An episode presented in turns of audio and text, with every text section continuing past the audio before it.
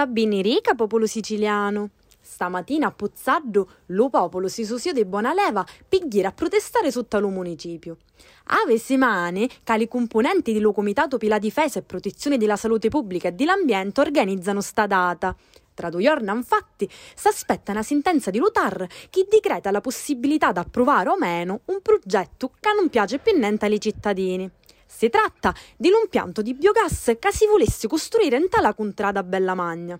E come mai i puzzadesi rifiutano lo progetto? Perché si scontra con la vocazione dello paese. Puzzardo è infatti un paese che campa turismo e invece di la regione volessero dare permesso per farla diventare un paese a vocazione e monnezza.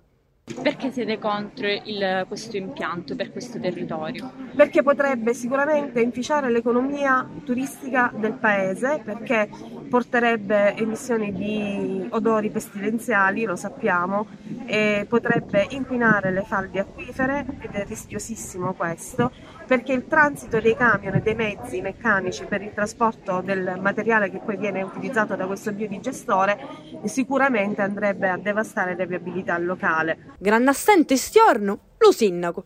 Da poco sperano che non c'era perché si anche tenere a bella magna.